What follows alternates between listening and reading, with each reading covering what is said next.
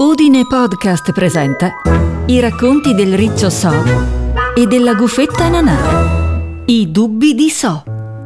Sistemarono casa velocemente e si diressero allo studio artistico. Un mese non era molto tempo per realizzare una personale. Nanà si accorse subito che So era pensieroso. Sei preoccupato di non riuscire a realizzare tutto il lavoro in così poco tempo? Domandò Nanà, sistemando l'altalena da viaggio fuori dalla porta del laboratorio. Non sono tanto agitato per il tempo a disposizione. Mi preoccupa di più essere compreso dagli animali del bosco. Vorrei fare un lavoro che piacesse a tutti. Vorrei dipingere l'arte che loro desiderano, rispose il piccolo riccio scuotendo il musetto.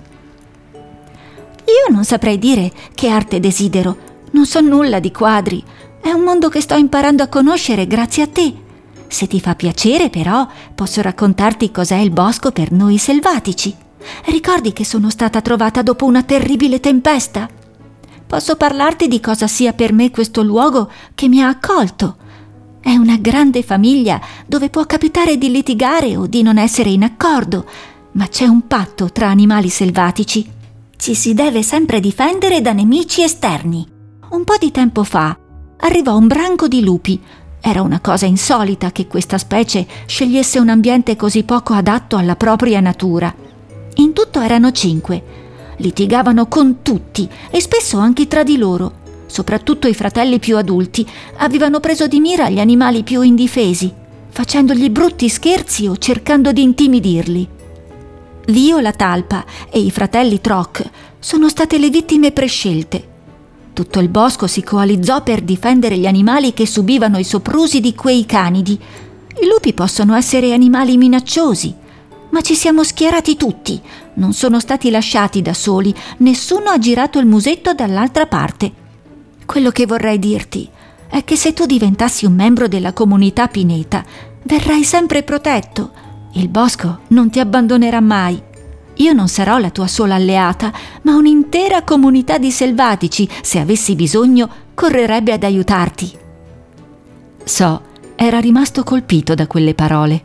Voleva con tutto il cuore far parte di una collettività che non lasciasse indietro nessuno. Pensava che sarebbe stato un grande onore essere accolto dagli animali di Pineta. Ripensò all'atmosfera respirata ieri sera con i due amici, semplicemente tre creature molto diverse che condividevano del cibo e delle risate. Avrebbe voluto riprodurre quell'atmosfera nel suo quadro.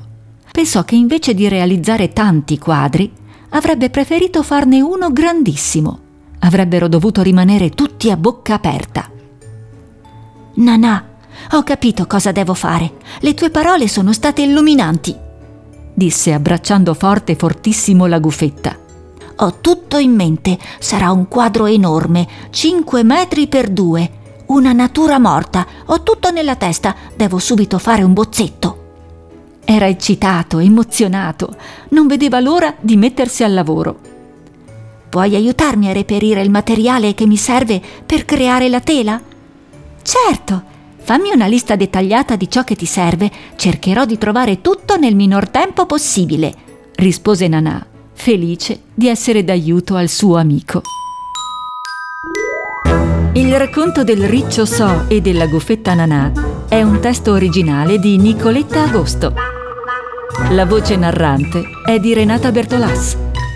La produzione e il sound design sono di Michael Hammer.